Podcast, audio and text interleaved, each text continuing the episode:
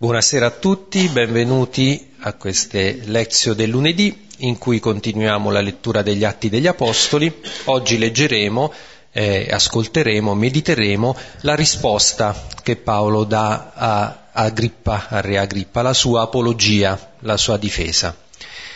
Per eh, metterci in sintonia con quello che Paolo ci dice, con le sue parole, con questo con questa sua difesa che vedremo che poi in realtà diventa un discorso missionario, diventa l'annuncio di tutta la storia della salvezza, leggiamo uno dei canti del servo di Yahweh, il testo di Isaia, capitolo 42, dal versetto 1 al versetto 9 anche perché eh, nelle parole di Paolo, come vedremo, c'è un riferimento anche a questo testo, in particolare eh, la luce. Luce per illuminare le genti, luce per tutte le nazioni. Ecco, l'annuncio che eh, Cristo eh, è la luce per illuminare le genti, Paolo ha visto questa luce e a sua volta ne è diventato testimone. E allora, ecco, leggiamo eh, un versetto eh, io magari come solista e un versetto voi come assemblea, il testo del canto di Yahweh, eh, Isaia 42, versetto 1, versetto 9.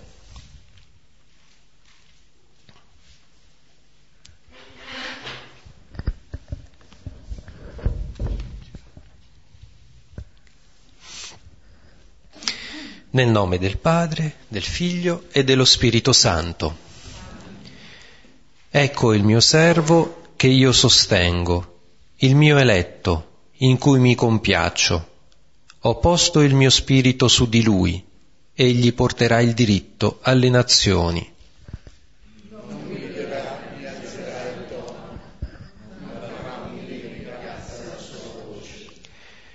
Non spezzerà una canna incrinata non spegnerà uno stoppino dalla fiamma smorta, proclamerà il diritto con fermezza.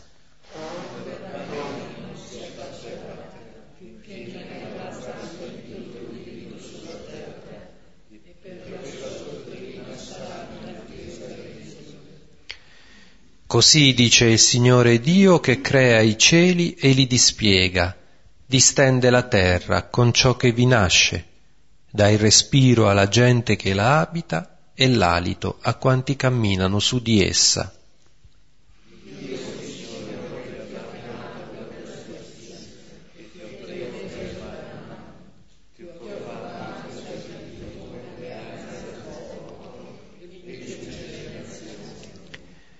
Perché tu apra gli occhi ai ciechi e faccia uscire dal carcere i prigionieri dalla reclusione coloro che abitano nelle tenebre.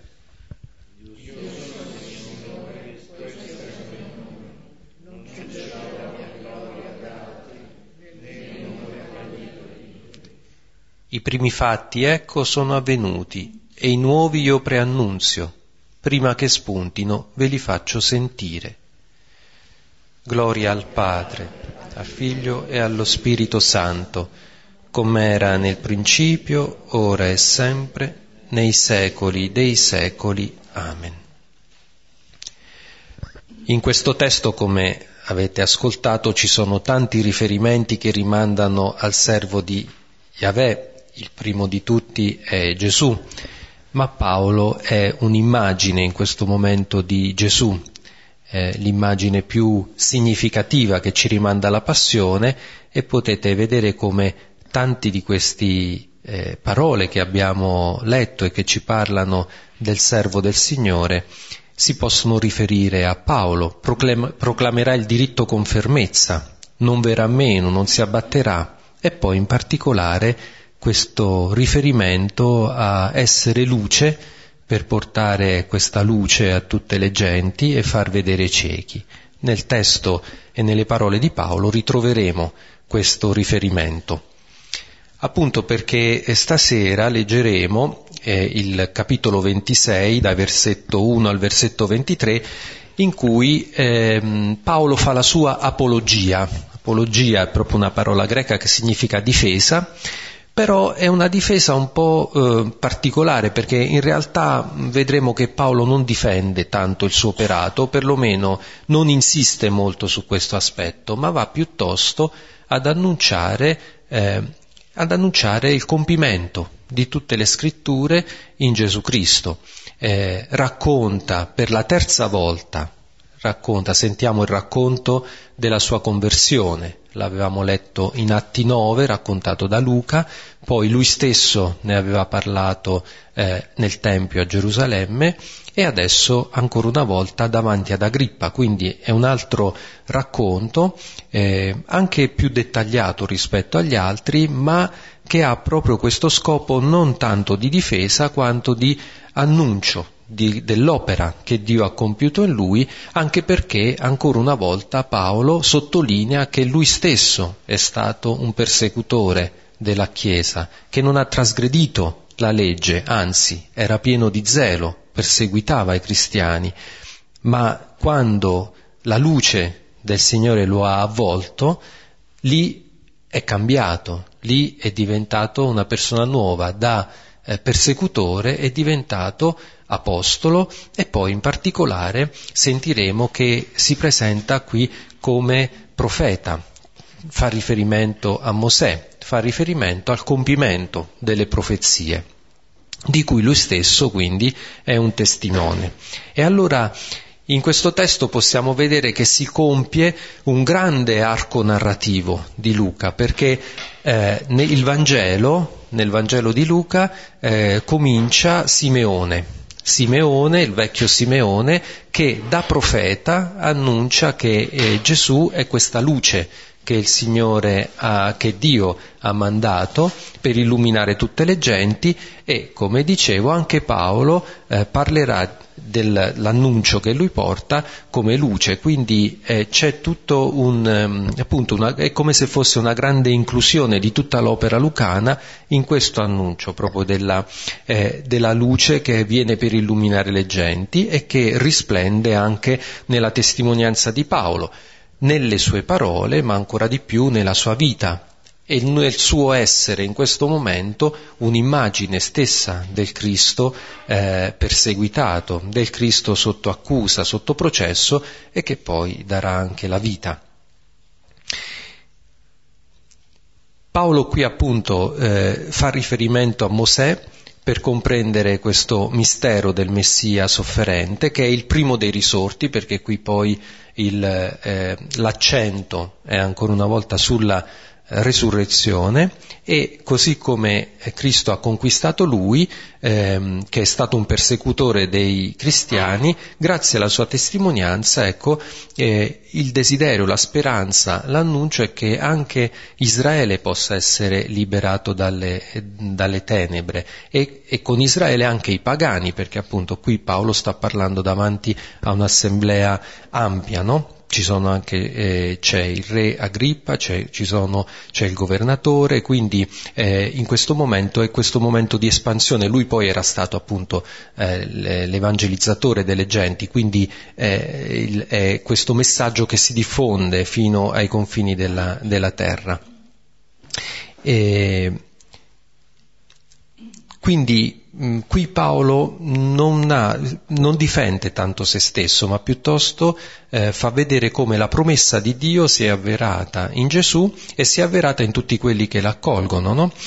Lui stesso, nella lettera ai Galati, era, aveva detto sono stato crocifisso e non sono più io che vivo, ma Cristo vive in me. E qui lo vediamo. Ecco, qui Paolo è l'Apostolo eh, che il risorto invia eh, in missione a tutti gli uomini, però poi in particolare qui è anche un profeta, uno che mostra come c'è in Cristo il compimento delle, delle scritture. E ancora una volta, ecco, dobbiamo rimarcare, sottolineare eh, il fatto che raccontando la sua storia, Paolo ci tiene a dire che quello che è successo a lui pote, può succedere e la sua speranza è che succeda anche a tutti i suoi eh, fratelli ebrei, perché lui non si sente eh, fuori dall'ebraismo, eh, non, non, si sente eh, un fuorilegge eh, non si sente uno che è, diciamo, un convertito, ecco, questa parola la usiamo più noi per descrivere Paolo, ma mm, si discute, Paolo si è convertito?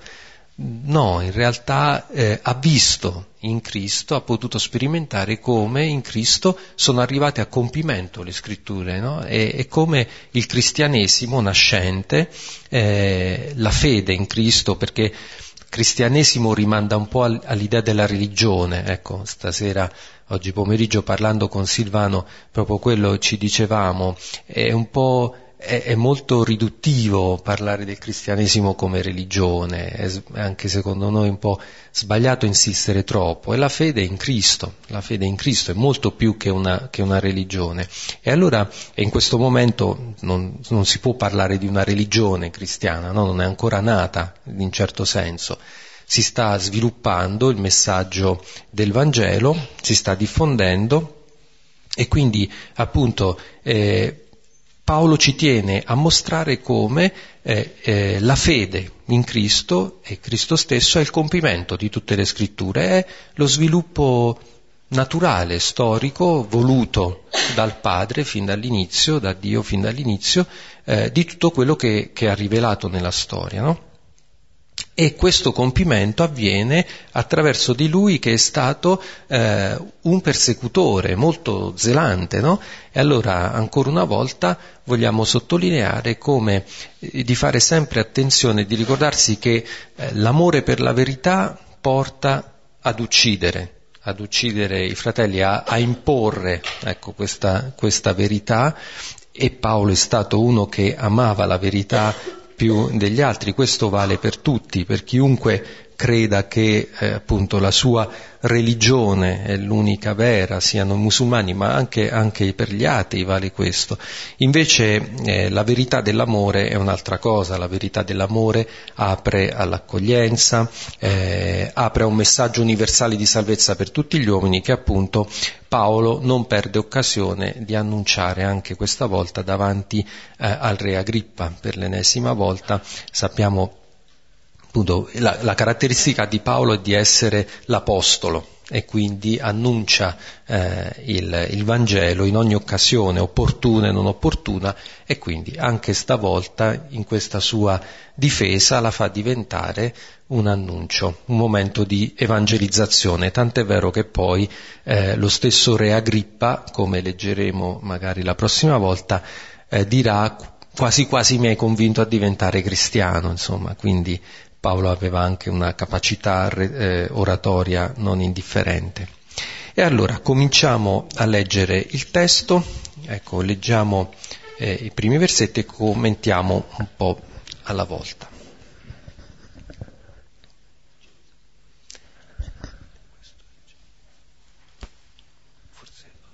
Sì mi sono confuso, cioè, di solito leggiamo prima tutto quanto il testo e poi il commento, ma mi sono lasciato prendere la mano, allora leggiamo prima tutto il testo intero e poi dopo i vari pezzetti.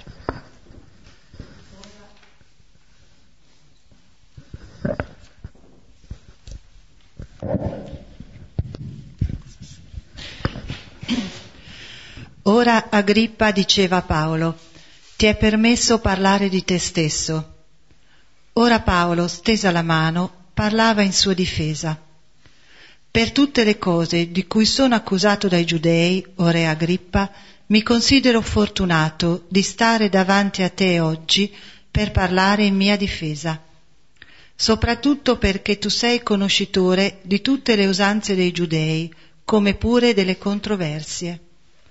Perciò ti prego di ascoltarmi con longanimità la mia condotta di vita dalla giovinezza, trascorsa fin da principio tra la mia gente e a Gerusalemme, è nota a tutti i giudei. Conoscendomi da prima, dall'inizio, se vogliono, possono testimoniare che vissi da fariseo, secondo la corrente più rigorosa della nostra religione. E adesso, per la speranza della promessa fatta da Dio ai nostri padri, mi trovo ad essere giudicato, promessa alla quale le nostre dodici tribù, rendendo culto notte e giorno con perseveranza, sperano di arrivare. Per questa speranza sono chiamato in causa dai giudei, o re. Perché giudicate incredibile tra voi che Dio risusciti i morti? Ma anch'io ritenni di dover fare molte cose contro il nome di Gesù, il Nazoreo. Cosa che feci anche a Gerusalemme e molti dei santi rinchiusi in prigione, avendo ricevuto l'autorizzazione dai sommi sacerdoti. E quando si trattava di ucciderli, davo la pietruzza del mio voto. E in tutte le sinagoghe, molto spesso, con punizioni li costringevo a bestemmiare, ed essendo oltremodo infuriato contro di loro, li perseguitavo anche nelle città straniere.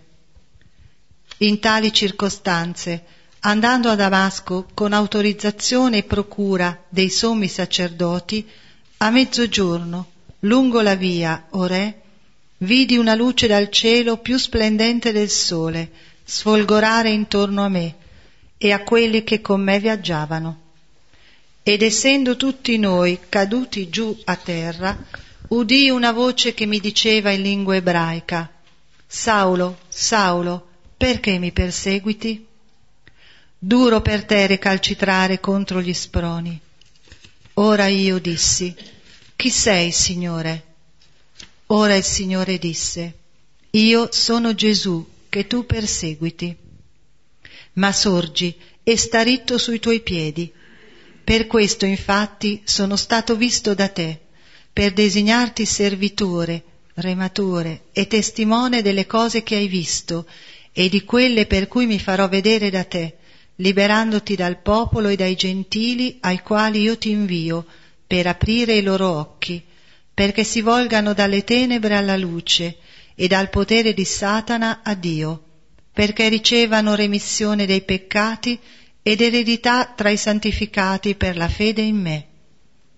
Pertanto, o Re Agrippa, non fui disobbediente alla visione celeste, ma a quelli in Damasco innanzitutto, e poi anche a quelli in Gerusalemme, per tutto il territorio della Giudea e ai pagani, annunciavo di convertirsi e di tornare a Dio, facendo opere degne di conversione. A causa di queste cose i giudei, avendomi preso, concepito mentre ero nel Tempio, tentavano di uccidermi.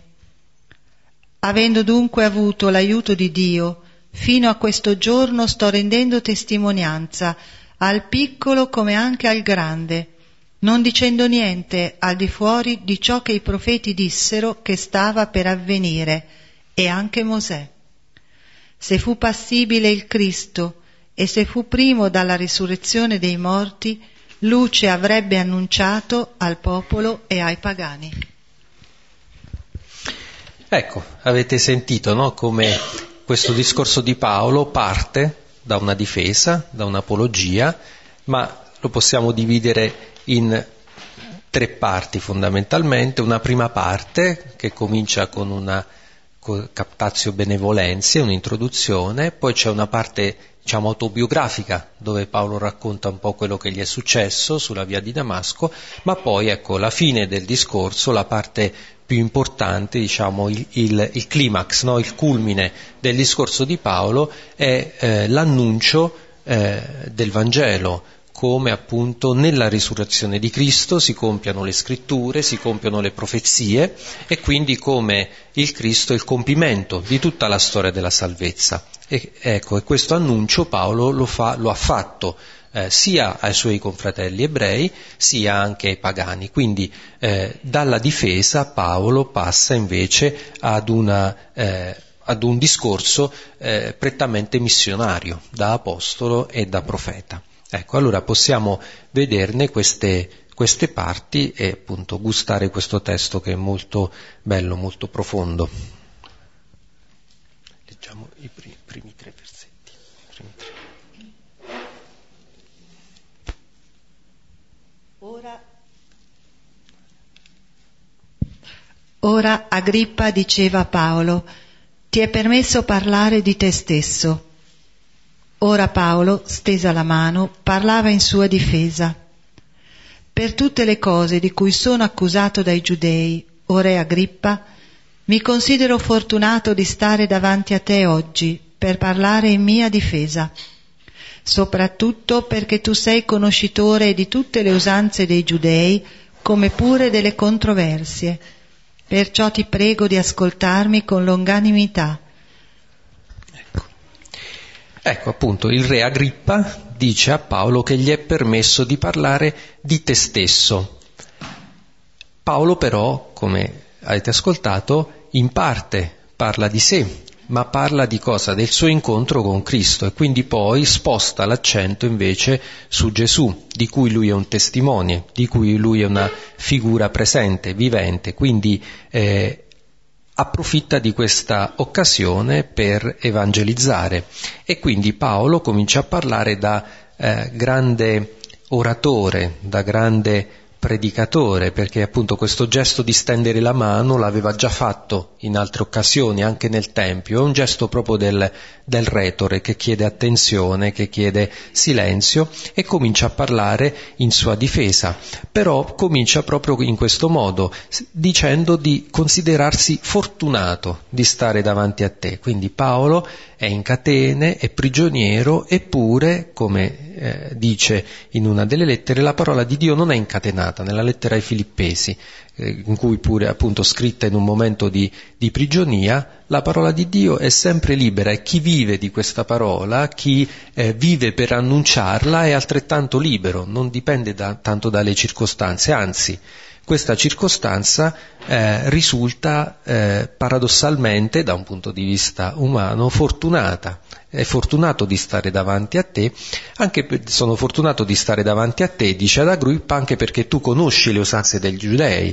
Eh, Agrippa era il re, era figlio di Erode Agrippa, e quindi ecco Paolo comincia il suo discorso appunto come normale in questo tipo di, di difese in tribunale con una captatio benevolenzie. Ma come potete vedere, molto sobria. Eh, vi ricordate quella di Tertullo invece davanti a Felice era di ben altro eh, genere, perché l'intento di Paolo non è tanto quello di ehm, adulare, ecco, come voleva fare Tertullo, ma è quello invece di disporre l'animo dell'ascoltatore alla ascolto del messaggio, perché Paolo appunto non parlerà tanto di sé, ma vuole comunicare il Cristo, la sua parola, il messaggio che lui porta. Ed è per questo infatti che dice perciò ti prego di ascoltarmi con animo aperto, usando una parola greca macrotiumia, no? questa disposizione di animo, perché questo è, è, è essenziale no? per, ehm, per, entrare in relazione, per accogliere eh, la parola che viene ascoltata, a differenza di altri, appunto lui è davanti al, al, re, davanti anche a, a Festo, il governatore, perché altri si sono chiusi, hanno chiuso il cuore, hanno indurito il cuore davanti que, all'ascolto di questa parola, non hanno ascoltato. Allora, la prima cosa che Paolo chiede da parte del re Agrippa è questo ascolto eh, disponibile, ben disposto. Ecco, in questo Paolo è un maestro di evangelizzazione, è inutile annunciare al Vangelo a chi non vuole ascoltarlo. Anche Gesù aveva detto ai suoi discepoli non gettate le vostre perle ai porci. Allora ecco può essere un esempio anche per noi nell'evangelizzazione fare attenzione a aiutare gli altri a disporre il proprio animo all'ascolto, altrimenti si parla a vuoto, se si entra in un dibattito, in controversie, ma anche per carità su cose importanti, ma senza eh, avere questa attenzione alla capacità di ascolto dell'altro e, e, cercare di disporlo, anche il nostro messaggio insomma fa un po' un buco nell'acqua. Allora, la prima cosa che Paolo fa da grande eh, esperto anche di, di, umanità e comunque da persona capace di parlare in pubblico eh, è quella di disporre eh, all'ascolto il suo interlocutore e quindi altrimenti ecco, in altre circostanze non, aveva, non si era fatto problema a controbattere, a entrare anche in una controversia, ma è meglio evitarlo se si può annunciare, ecco, disponendo eh, l'animo dell'ascoltatore e infatti, come vi dicevo, poi questa cosa avrà anche successo o sembra avere successo perché poi Agrippa gli dirà, beh, quasi quasi mi hai anche convinto, ecco.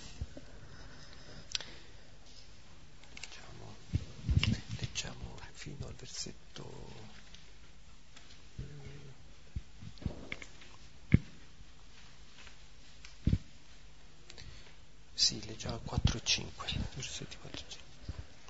La mia condotta di vita dalla giovinezza, trascorsa fin da principio tra la mia gente e a Gerusalemme, è nota a tutti i giudei. Conoscendomi da prima, dall'inizio, se vogliono, possono testimoniare che vissi da fariseo, secondo la corrente più rigorosa della nostra religione. Ecco, qui Paolo ripete una cosa che aveva già detto e che aveva già anche scritto nella lettera ai Filippesi, eh, vantandosi dicendo guardate che io ero il più zelante di tutti, nessuno mi batteva quanto a zelo per, per la legge, eh, perché appunto Paolo è caratterizzato da un profondo amore per la verità, quello che si diceva. Però dobbiamo sempre ricordarci che eh, l'amore della verità porta a volerla imporre, ecco, a voler eliminare l'altro. E, e l'unica immagine di Dio è, è, l'uomo, tutto quello che si fa all'uomo lo si fa a Dio. Allora, se in nome di questa verità poi si uccide l'uomo, eh, eh, automaticamente ci si pone fuori di quella verità che si vuole in qualche modo affermare. E allora qui Paolo appunto eh, ancora una volta ci tiene a sottolineare questa sua origine, provenienza, questo suo punto di partenza, eh, dicendo che era il meglio di tutti ed è interessante come Dio stesso in qualche modo riconosce che Paolo è il migliore, ma dal suo punto di vista, dal punto di vista di quel Gesù che lo incontra, eh, gli va incontro sulla via di Damasco, è il migliore proprio per diventare poi un annunciatore. Proprio questa sua storia, questo suo zelo diventa poi una caratteristica per fare un'inversione di rotta dall'amore per la verità alla verità dell'amore no? e riconoscere in quegli stessi che perseguitava la presenza eh, del Cristo. Allora uno che era stato eh, persecutore che aveva eh, superato tutti gli altri nello zelo diventa eh, il primo apostolo, diventa l'apostolo delle genti. No? Allora questo, eh, in questo senso ecco, si può parlare di una conversione, nel senso di una eh, girarsi a 180 gradi, cambiare completamente la direzione nella quale si era. Non si può parlare invece di una conversione se si intende il passaggio di Paolo dall'ebraismo al cristianesimo, non è questo, è il riconoscimento che appunto in Cristo c'è il compimento delle, delle scritture.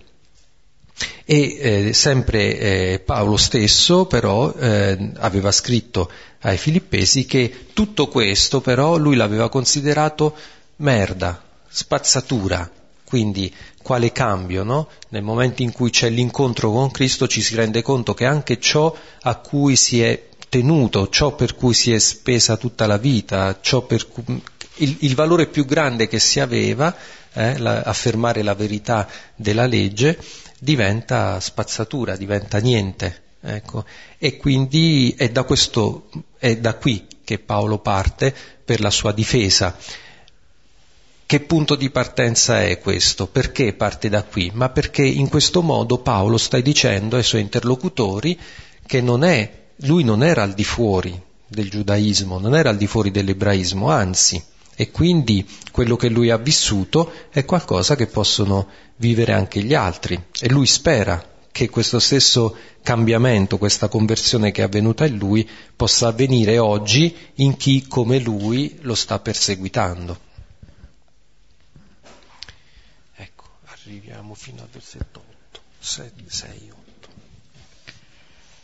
E adesso, per la speranza della promessa fatta da Dio ai nostri padri, mi trovo ad essere giudicato, promessa alla quale le nostre dodici tribù, rendendo culto notte e giorno con perseveranza, sperano di arrivare.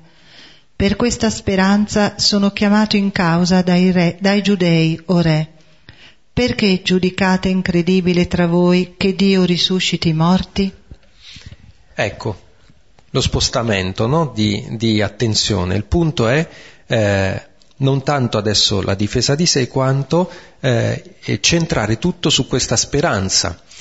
Paolo condivideva con, eh, con, gli altri ebrei la speranza dell'avvento del regno, l'arrivo del Messia ed è proprio perché questa speranza per lui si è compiuta in Gesù Cristo, mentre per gli altri no, non vogliono accettarlo, è lì tutto, tutta la questione è lì, questo è il nodo centrale della questione. Ma è molto interessante questo che dice Paolo perché eh, capite che Paolo associa la speranza del, dell'arrivo del regno di Dio attraverso il Messia alla risurrezione.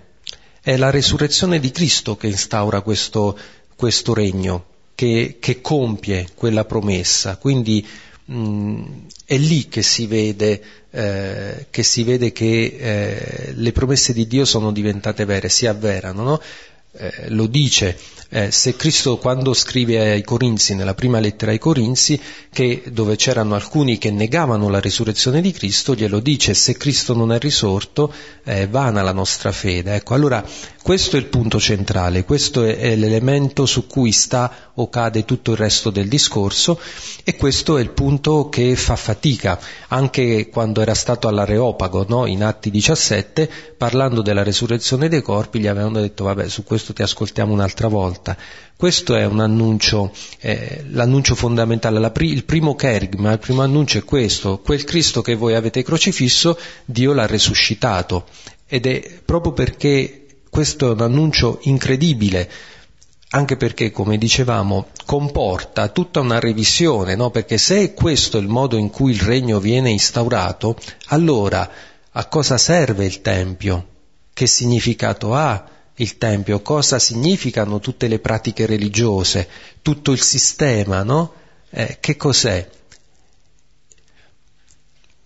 Salta, non, non è più essenziale, necessario, perché se Cristo è risorto, la speranza è per tutti, per tutti, vengono, saltano tutti i confini, le barriere, perché è per tutti gli uomini c'è la speranza della risurrezione, non per chi, eh, per qualcuno che rispetta la legge eh, o per altri no, e lo scriverà nella lettera agli, ai Romani, eh, parlando appunto degli ebrei, eh, parlando del rapporto fra eh, ebrei e cristiani, lo dirà. Eh, eh, Dio ha voluto chiudere tutti nella disobbedienza per usare misericordia a tutti. Ecco, questo è l'annuncio della resurrezione, non c'è più giudeo, greco, schiavo, libero, tutti sono uno in Cristo Gesù. Però riconoscere questo significa appunto rinunciare o fare un salto di qualità, capire la relatività di certe strutture, del Tempio stesso, perché a questo punto è l'uomo l'unico vero Tempio, l'unica vera immagine di Dio. E allora tutto quello che si fa contro l'uomo è fatto contro Dio, indipendentemente dal fatto che sia romano, greco, eh, ebreo. Ecco, questo è un annuncio rivoluzionario. Ora, eh, è uno sviluppo che Paolo racchiude in poche parole, però eh, per capire perché eh, non è solo una questione, diciamo, la questione è squisitamente religiosa, perché il problema è questo della resurrezione, però capite quale scenario si apre e perché questo abbia eh, comportato eh, questo grande conflitto, perché fa saltare gli schemi fa saltare tutto quello su cui si basa anche un sistema di, di potere, di controllo e si chiede un, una rinuncia, chiede di mettere al centro l'amore per l'uomo, la speranza nella resurrezione, che è una speranza per tutti, di non parteggiare più per gli uni o per gli altri, di, di non praticare questo zelo per la, per la verità, no? perché l'unica verità è quella dell'amore. E quindi eh, ecco, questo, è per questo che Paolo è, è, si trova lì ad essere giudicato, è per questo che Paolo è, eh, è una figura poi eh, del Cristo. E qui appunto vediamo come il discorso di Paolo da apologetico diventa missionario. E eh, Luca ci tiene a questo, ecco, presentandoci tutto questo compimento no, della vicenda di Paolo, ehm, attraverso le parole di Paolo stesso ci fa capire come per lui e per i primi cristiani eh, la fede in Gesù Cristo era il compimento di tutta la, la fede, di tutto il percorso eh, storico di Israele, di tutta la rivelazione, era il, ed, ed, è per questo che appunto Paolo costruisce bene il suo discorso, cioè fa vedere come lui era un giudeo zelante, ma nell'incontro col Cristo risorto gli ha cambiato la prospettiva, ha, l'ha portato a quel compimento che nel, nella legge, la religione di Israele fondata sulla legge non poteva avere. No?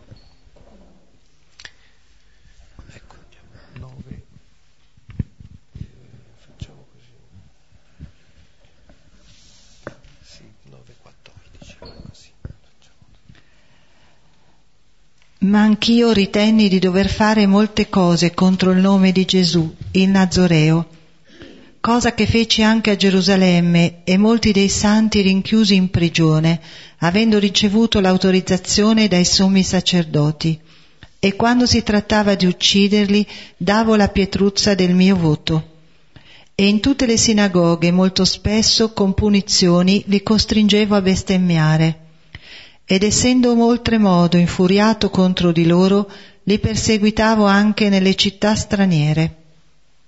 In tali circostanze, andando a Damasco, con autorizzazione e procura dei sommi sacerdoti, a mezzogiorno, lungo la via, o re, vidi una luce dal cielo più splendente del sole sfolgorare intorno a me e a quelli che con me viaggiavano.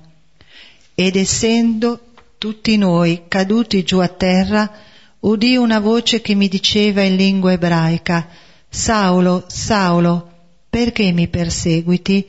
Duro per te recalcitrare contro gli sproni. Ecco, allora, prima Paolo aveva chiesto, ma perché pensate, ritenete impossibile che Dio possa risuscitare i morti? Eh, se Dio può tutto nell'amore, perché è così impensabile? Però dalla resurrezione dei morti, quindi eh, qualcosa di generale che riguarda tutti gli uomini, adesso poi il discorso si centra su Gesù. Anch'io ritenni di fare molte cose contro il nome di Gesù, il Nazoreo, no? perché poi è nella resurrezione di Cristo che eh, si verifica e si realizza poi la speranza e la, la fede della, nella resurrezione di tutti. Quindi il discorso adesso viene centrato eh, su Gesù eh, su un Gesù che Paolo ha perseguitato. Ecco, qui eh, la pietruzza è perché eh, quando si votava, appunto, si dava, il voto era espresso attraverso una piccola pietra e forse qui Paolo fa, riferi, fa riferimento eh, anche all'episodio di, della persecuzione di Stefano. Vi ricordate quando eh, si dice negli atti che eh, lui depose, gli altri deposero il mantello ai piedi di questo Saulo, di questo giovinetto Saulo.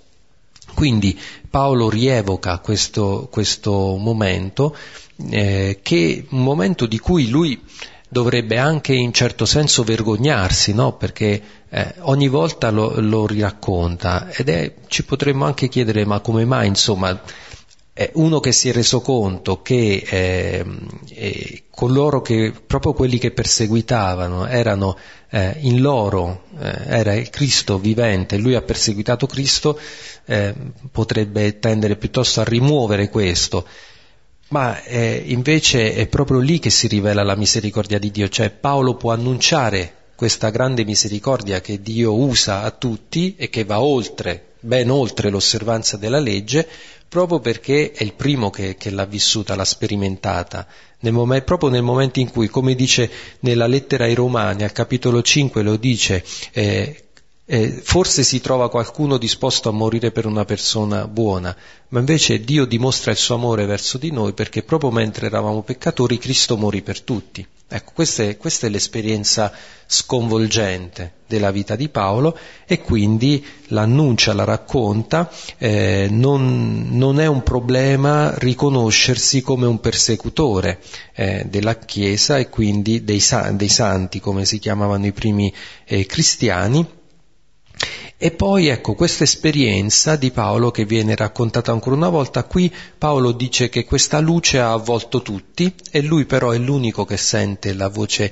il Signore, eh, diciamo Gesù, chiama lui. È interessante, tutti fanno questa esperienza di questa grande luce, però è lui che sente la voce, è lui che è chiamato in particolare a riconoscere, ecco, proprio perché probabilmente è quello più zelante di tutti, è, quello, è, è il migliore in questo senso, ecco, proprio convertire lui, cambiare lui, fargli cambiare rotta è il segno, no, anche per gli altri, eh, di questa eh, capacità di Dio di cambiare il cuore dell'uomo, di fare di un persecutore il primo degli, dei, diciamo, un, un apostolo, l'apostolo delle genti. E poi qui viene citato questo duro per tre recalcitrare contro il pungolo. Questo è un proverbio, un proverbio eh, che, che, circolava e che eh, fa riferimento a, ai buoi. Ecco, quando i buoi arano, ecco, magari si eh, resistono, no? ma alla lunga non possono. Ecco, un modo per dire come in questa esperienza che ha fatto Paolo ha sperimentato qualcosa di talmente più forte, talmente più potente che eh, mentre in un primo momento cercava di resistere no? e di andargli, andare contro, invece poi è stato lui stesso vinto da questa potenza, da questo, da questo amore ed è un po' anche un riferimento, se volete, agli eh, stoici, la, sapete, la, la, filosofia, questo è un momento molto mh, particolare dove ci sono varie correnti filosofiche e eh, gli stoici, mi sembra che è una frase di, di Seneca, poi possiamo controllare, che diceva ducunt volentem fata nolentem traunt, cioè i fati, il destino, il fato, eh, trascina chi non vuole, mentre conduce chi vuole, cioè chi asseconda, no? Il, per, gli stoici c'era un ordine eh, universale al quale bisognava in qualche modo adeguarsi e chi si adegua a quest'ordine quindi viene condotto nella vita, chi non vuole viene tirato, cioè sarà sempre in conflitto. Ecco, qui capite che rispetto all'idea filosofica che c'era anche nella cultura del, del tempo di qualcosa di impersonale, i fati, il destino, no? che tante volte possiamo avere anche noi questa idea di un destino inevitabile, invece il cristianesimo annuncia l'incontro con una persona, una persona viva, risorta e quindi eh, che non, non costringe, perché tutto sommato non è che Dio ha costretto Paolo a cambiare, ma questa esperienza no, è talmente forte, cioè è talmente eh, diciamo, stra- sconvolgente pensare che eh, colui che tu stai perseguitando, uccidendo, eh, no, è, è, proprio il Cristo, è proprio Lui, il Messia, è lì che si lascia, se tu vuoi, si lascia anche uccidere. Ecco, questo, eh, l'esperienza dell'amore, del perdono, della misericordia che, che ha fatto Paolo, questa grande luce no, che lui ha visto, è talmente forte che, eh, che a quel punto la sua vita non può rimanere la stessa, ma non perché, diciamo, non, non perché c'è violenza, ecco, non è anche se la frase che lui usa, il proverbio che lui cita è duro per te recarcitrare contro il pungolo, quindi fa pensare ad un'azione anche coercitiva, no? come quella che si fa sui buoi col pungolo. Ecco, qui non si tratta di questo tipo di, di violenza, chiaramente, di forza, è tutta un'altra, un'altra esperienza no? alla quale Paolo stesso si consegna, perché poi è chiaro che eh, la dimensione de- della fede, della fiducia, eh, nasce da questa esperienza eh, d'amore e quindi lui in questo momento, pure in catena, ecco, si consegna a questo amore, lo testimonia st- nello stesso modo in cui ha visto, ha visto sulla strada di Damasco che questo amore si consegnava nelle mani degli uomini.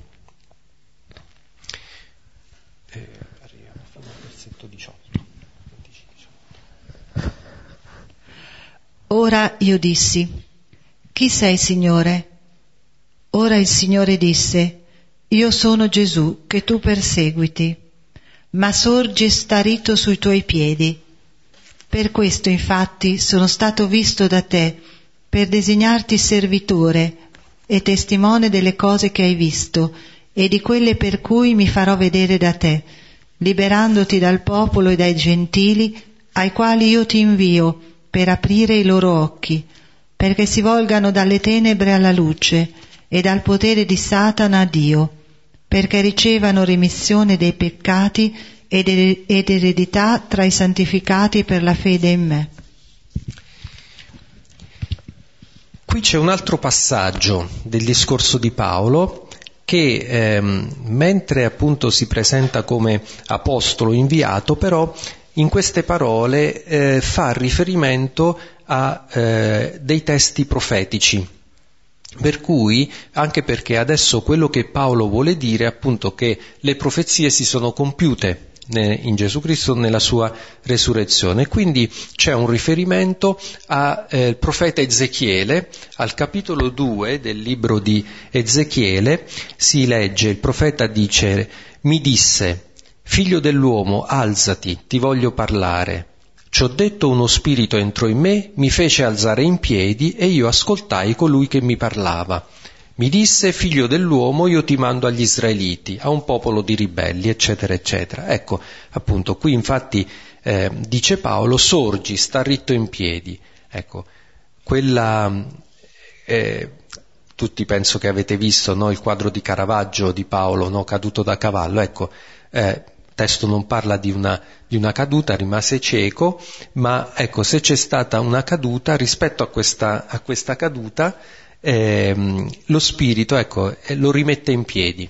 Eh, lo spirito lo rimette in piedi e lo invia in missione. E poi eh, un altro testo profetico che viene citato è quello di Geremia.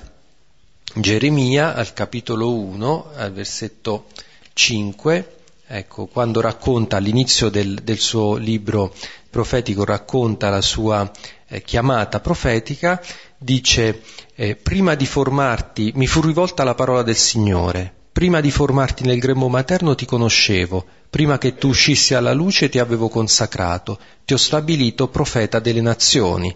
Ecco appunto, eh, qui Paolo parla di rematore, no, di servitore, rematore, iuperetes, di colui che appunto è testimone, un, un servitore, e, ehm, e, ti invia alle nazioni, alle genti come luce. Ecco, qui richiama il testo di Isaia che abbiamo letto all'inizio, luce delle nazioni, e anche la profezia di Simeone che è riferita a Cristo, ma a questo punto chiunque è un testimone vero del Cristo diventa luce per tutte le nazioni e in qualche modo qui eh, si compie anche la profezia che più in generale riguarda tutto Israele, perché quando Abramo viene chiamato, no?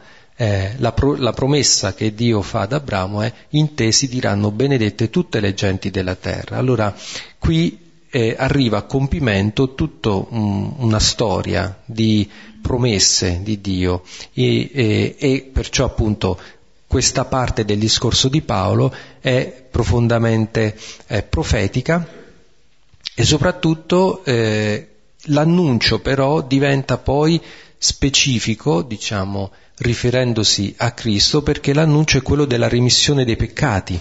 Ecco, eh, la liberazione dal potere di Satana, la liberazione dai peccati, ecco, quindi il perdono. Eh, questo era eh, qualcosa di così di inaudito, hm? questo perdono, ma che Paolo ha vissuto in prima persona.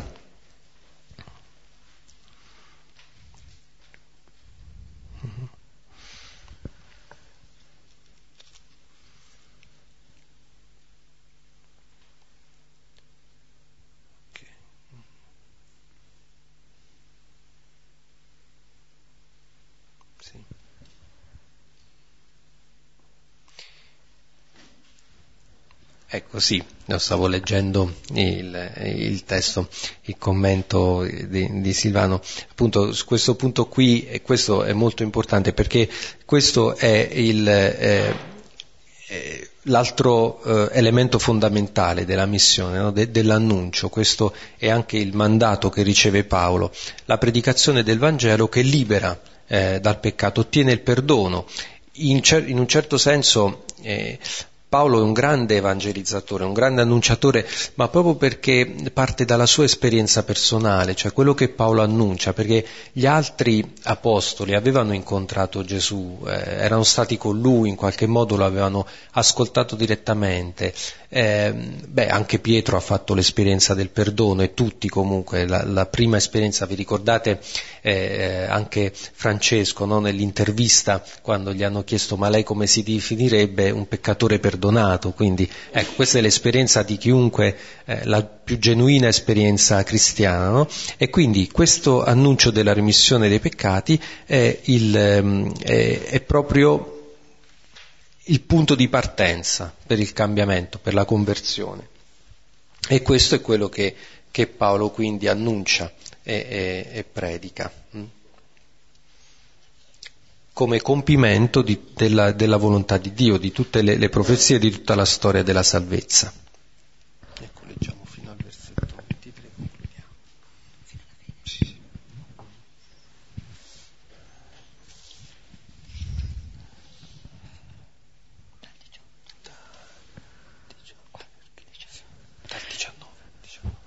Pertanto, o re Agrippa, non fui disobbediente alla visione celeste, ma a quelli in Damasco innanzitutto e poi anche a quelli in Gerusalemme, per tutto il territorio della Giudea e ai pagani, annunciavo di convertirsi e di tornare a Dio, facendo opere degne di conversione.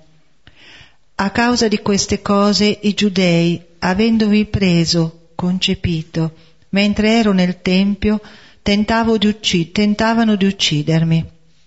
Avendo dunque avuto l'aiuto di Dio, fino a questo giorno sto rendendo testimonianza al piccolo come al grande, non dicendo niente al di fuori di ciò che i profeti dissero che stava per avvenire, e anche Mosè. Se fu passibile il Cristo e se fu primo dalla resurrezione dei morti, luce avrebbe annunciato al popolo e ai pagani. Ecco, vedete come Paolo eh, completa, no? finisce il suo discorso rivolgendosi direttamente ad Agrippa e richiamando, eh, richiamando le scritture. In qualche modo presenta la sua esperienza come quella eh, di Mosè, eh, appunto i, i, profeti dissero che stava per avvenire anche Mosè, che il Cristo avrebbe sofferto, che primo risorto tra i morti avrebbe annunciato luce al popolo e ai pagani. Ora, se noi, se volessimo essere così un po' precisi, Opignoli, bisognerebbe dire se noi andassimo a cercare nell'Antico Testamento l'annuncio della risurrezione, ecco, non, eh, non troveremmo dei riferimenti chiari, precisi. Quindi eh, qui Paolo sta dicendo che tutto, eh, tutte le scritture antiche si sono compiute, in particolare nella risurrezione. Ma questo è il passaggio che fa appunto la prima comunità cristiana e in particolare negli Atti degli Apostoli possiamo eh, leggerlo dal discorso di Pietro, il discorso che Pietro fa dopo Pentecoste, non so se vi ricordate, in, eh, al capitolo 2 degli Atti degli Apostoli, eh, dopo la Pentecoste Pietro fa un discorso nel quale un po' come Paolo qui ripercorre tutta la storia della salvezza e a un certo punto dice eh, fratelli, mi sia lecito dirvi francamente riguardo al patriarca Davide che egli morì e fu sepolto, e la sua tomba è ancora oggi fra noi. Poiché però era profeta e sapeva che Dio gli aveva giurato solennemente di far sedere sul suo trono un suo discendente, previde la risurrezione di Cristo e ne parlò. Questi non fu abbandonato negli inferi né la sua carne vide la corruzione. Ecco, Pietro cosa fa? Eh, attribuisce il testo del Salmo, il Salmo 15, 16, eh, a Davide. E questo lo può fare perché? Ma perché, rilegge, perché rilegge le antiche scritture alla luce dell'evento di Cristo. Cioè diventa, come dice Giovanni, è Cristo che ci ha fatto, eh, già, è l'ermeneutica, che ha interpretato le scritture. Allora, alla luce della resurrezione si può eh, tornare indietro e vedere questo compimento e capire la profondità di queste scritture. Allora, e poi anche più avanti, sempre in un discorso che fa eh, Pietro, ehm, Dunque, 3, 22, 26, al, al, capitolo 3 degli Atti, versetti 22, eh, 22, 26. Mosè infatti disse, il Signore vostro Dio vi farà sorgere un profeta come me, in mezzo ai vostri fratelli. Voi lo ascolterete in tutto quello che egli vi dirà. E chiunque non ascolterà quel profeta sarà estirpato di mezzo al popolo.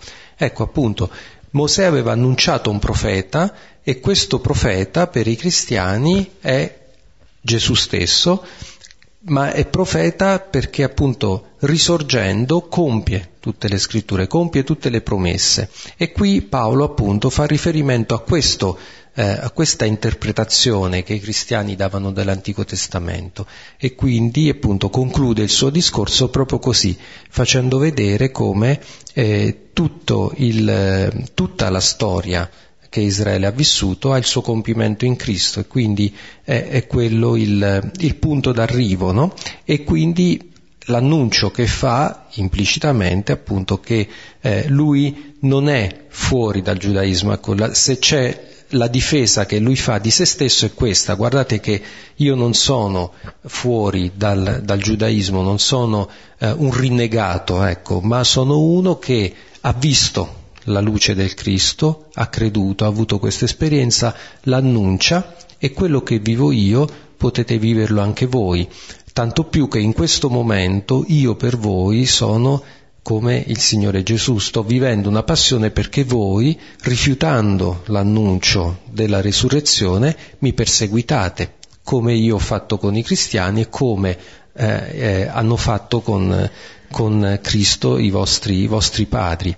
Ecco, allora, questo discorso di, di Paolo è molto profondo, è molto, eh, molto bello, è un testo ricco di, di riferimenti, ecco, magari in poche parole, insomma, da, da approfondire, da cogliere, però eh, quello che dicevamo all'inizio, eh, più che una difesa è un annuncio, è una, eh, l'annuncio di una, eh, di una rivelazione, mm, di, una, di, un compimento di tutta la, la storia e soprattutto è un annuncio aperto a tutti, a pagani, ad ebrei, è un annuncio di, appunto, di risurrezione, di liberazione, l'annuncio di una trasformazione possibile anche per chi è convinto di essere nella verità, nel giusto, ma a causa di questo eh, provoca sofferenza, provoca anche morte. Ecco, l'incontro col Cristo invece porta a cambiare lo sguardo, a riconoscere in tutti i crocifissi, tutti eh, della storia, eh, il Cristo. E stasera ecco, vorrei eh, con voi eh, vedere eh, questo soprattutto nelle vittime del, del, naufragio che c'è stato e che appunto eh, tra l'altro ricorderemo mercoledì, ci sarà una, una, veglia di preghiera per loro e allora non possiamo eh, così chiudere gli occhi e nasconderci di fronte a questi fratelli, a queste sorelle che eh, muoiono a causa dell'ingiustizia, a causa della durezza di cuore. Ecco, sono loro oggi che ci rimandano l'immagine del Cristo eh, crocifisso e comunque, ecco, speriamo che questo annuncio della risurrezione eh, ci faccia eh, essere più accoglienti, ecco, converci, converta un po' come è successo con, con Paolo. Mm? Ecco, allora questo è un po' il testo di stasera e lasciamo un po' di spazio per risonanze, mm? per domande, commenti. Mm? Sì, questo era il...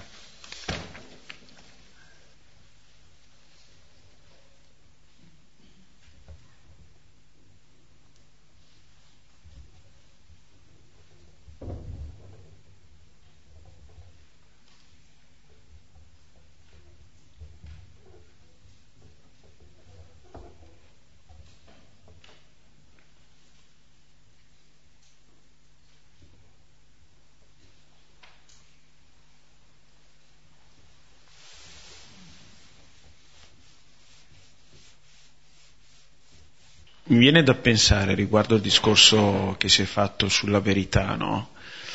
che eh, in un certo senso dobbiamo essere convinti de, diciamo, dei nostri valori, di quello che sappiamo, di, della nostra esperienza di vita, ma non troppo.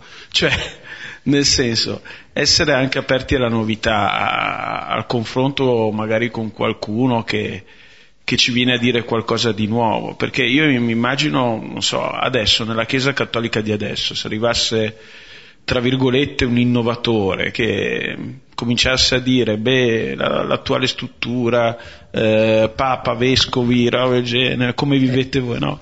è arrivato eh, appunto no ma infatti ma a me viene in mente anche molto e io ringrazio di questo anche insomma i, tanti anni che ha fatto qui il Cardinal Martini nel senso che Cardinal Martini non aveva una, una risposta preclusa e, e, e preconfezionata a, alle osservazioni che venivano dal mondo laico, dalle altre religioni così, ma la cosa che mi piaceva, e forse anche il fatto che, di cui ringrazio di essere qui perché se no magari sarei da altre parti, è proprio il fatto di dire che lui comunque dava valore a qualsiasi altra opinione o ragionamento che potesse venire da, appunto altre religioni oppure insomma dal pensiero laico ecco.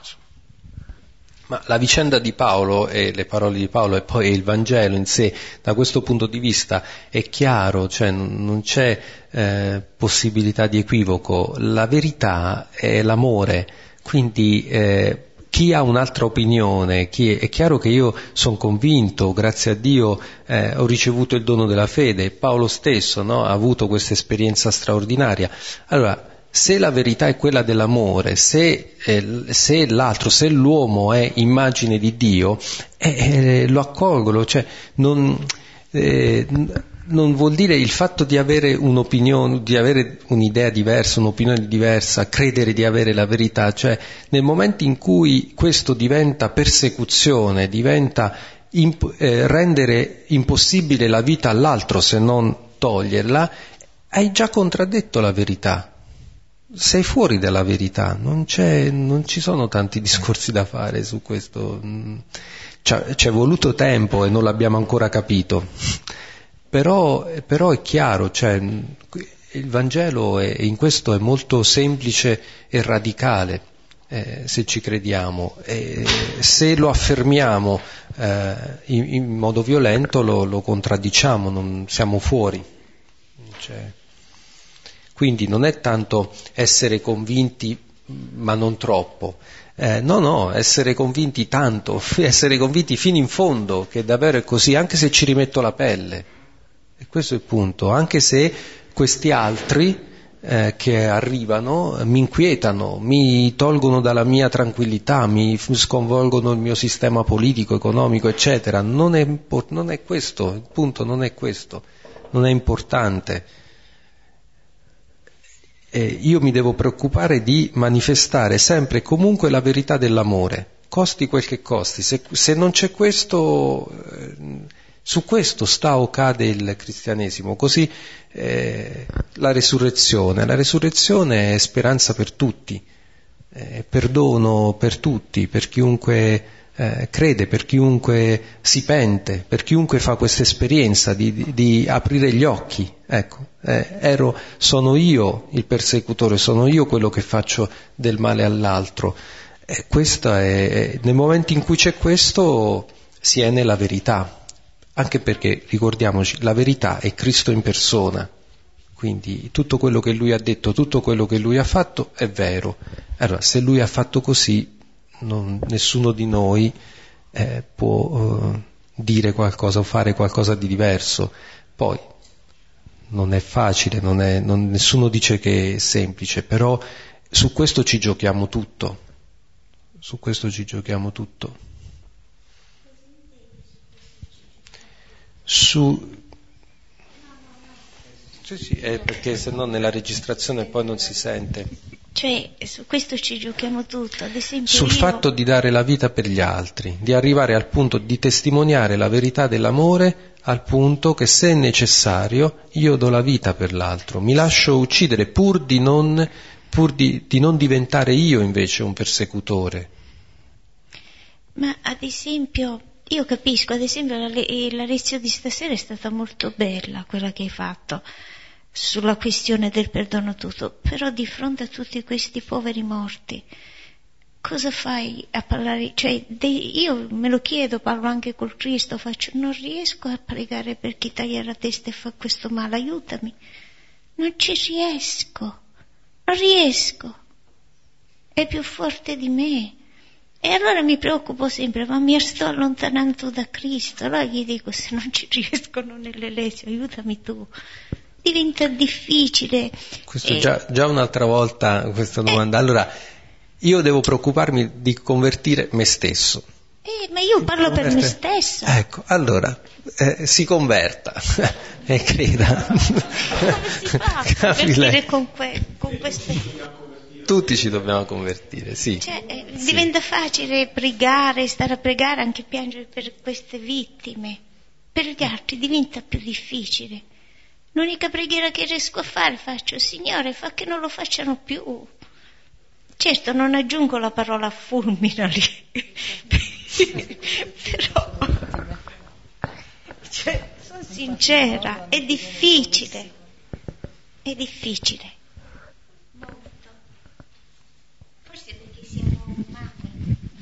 Mm-hmm.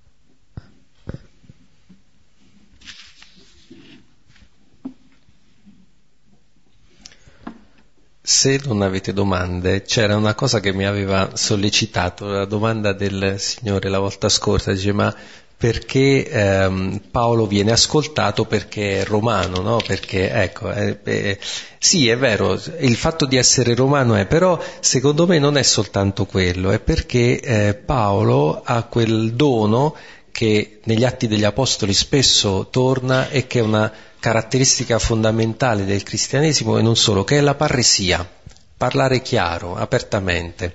E, e, eh, siccome sto riflettendo e lavorando su questo tema della parresia, perché eh, se la Chiesa perde questo, perde questa capacità di parlare apertamente, di dire la verità del Vangelo, mh, è finita. E siccome la parresia è anche una qualità politica, perché ehm, eh, nella democrazia eh, di Atene c'erano tre, tre elementi fondamentali, eh, la libertà di espressione, di, tutti potevano dire la loro opinione, eh, tutti sono uguali di, davanti alla legge, almeno gli uomini liberi, insomma, contestualizzando all'epoca, e, e poi appunto la parresia, parlare chiaro. Allora c'è un episodio eh, famoso di Diogene, filosofo Diogene, che incontra Alessandro, il re eh, Alessandro Magno, si incontrano e, e Dione, un, eh, un filosofo del, vissuto tra il primo e il secondo secolo, quindi un po' dopo Paolo, eh, racconta questo episodio e dice che ehm, eh, Alessandro eh, da, eh, si presenta a Diogene, però si mette davanti a sé, gli fa ombra e Diogene gli dice di spostarsi, no? Allora, e, e Alessandro dice spostati, guarda perché eh, mi impedisci di prendere il sole. E Alessandro Magno rimane molto colpito da questa quasi sfacciataggine, no? da questo parlare, cioè Diogene non ha nessuna paura di stare davanti a lui.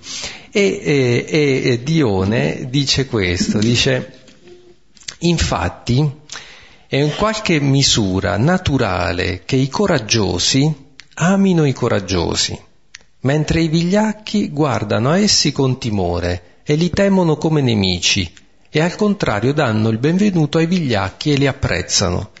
E così per i primi le cose più gradevoli del mondo sono la verità e la franchezza, cioè la parresia, per i secondi l'adulazione e l'inganno, Quest'ultimi prestano un orecchio attento a coloro che cercano di risultare loro piacevoli, i primi a quelli che hanno riguardo per la verità. Allora ecco, io penso che, certo, il fatto di essere romano in qualche modo ha aiutato Paolo, lui usa questo argomento, però forse il fatto che eh, si faceva ascoltare è perché aveva questa qualità della parresia, che poi quando trovi qualcuno coraggioso, qualcuno che è in sintonia, allora te lo riconosce. Quando trovi qualcuno vigliacco che vuole essere adulato, la paresia significa che ti fanno fuori. Però senza di questo, senza questa qualità, e all'inizio soprattutto del Vangelo si dice gli apostoli predicavano apertamente no? eh, la paresia, noi non possiamo tacere quello che abbiamo veduto. Allora, questo anche per riprendere la questione, ecco, se perdiamo questa paresia evangelica eh, è finita e purtroppo questo si perde quando abbiamo interesse a mantenere un sistema perché lo abbiamo messo in piedi, perché ci fa comodo, ci sta, ci sta bene.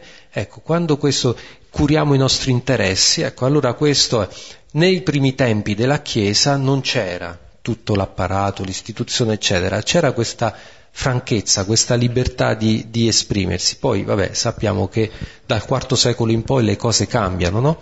Però, ecco, io credo che Paolo si faceva ascoltare e i primi cristiani erano scoperti, perché se ci pensate è strano che, che l'annuncio dei cristiani sia stato eh, creduto, cioè noi, per noi è scontato, ma non è così, non è banale, perché annunciare che eh, il, il Salvatore, il Messia è quello lì crocifisso, cioè, come, perché ci hanno creduto, chissà. cioè, comunque, probabilmente in questa capacità di eh, annuncio così diretto, schietto, in paresia si, c'è qualcosa che comunica la verità del Vangelo, ecco. Allora probabilmente Paolo aveva questo dono e speriamo che, che ecco, un altro che probabilmente ce l'ha al di là di qualche eccesso ogni tanto che magari è sicuramente Papa Francesco, insomma Francesco Vescovo di Roma non è uno che la manda a dire, grazie a Dio. E, quindi, e questo lo rende anche forte, no? Eh, in qualche modo. Eh, ultimamente appunto questo tema della paresia mi veniva in mente perché c'è stata tutta la polemica sul genocidio, no?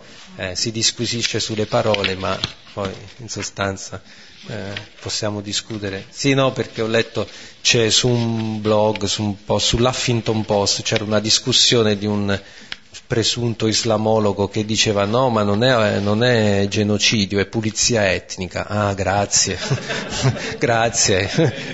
I, I, morti sono contenti di saperlo, no? Un milione e trecentomila morti sono contenti. Cioè, capite? Ecco, questo modo di parlare non è nella parresia, ecco appunto. Eh. Tanto per riprendere, perché grazie per la domanda che poi ci avevo pensato, ma effettivamente.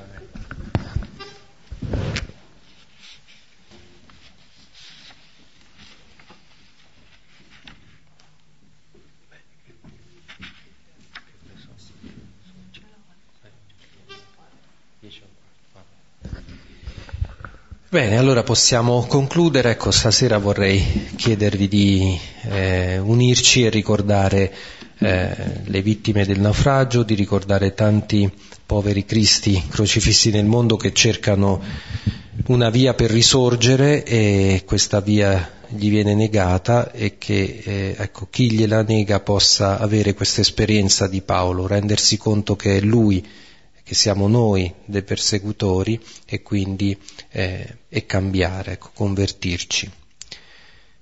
Padre nostro, che sei nei cieli, sia santificato il tuo nome, venga il tuo regno, sia fatta la tua volontà, come in cielo così in terra.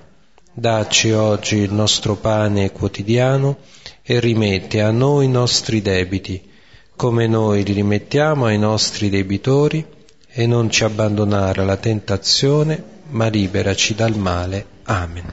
Nel nome del Padre, del Figlio e dello Spirito Santo. Amen. E buonanotte.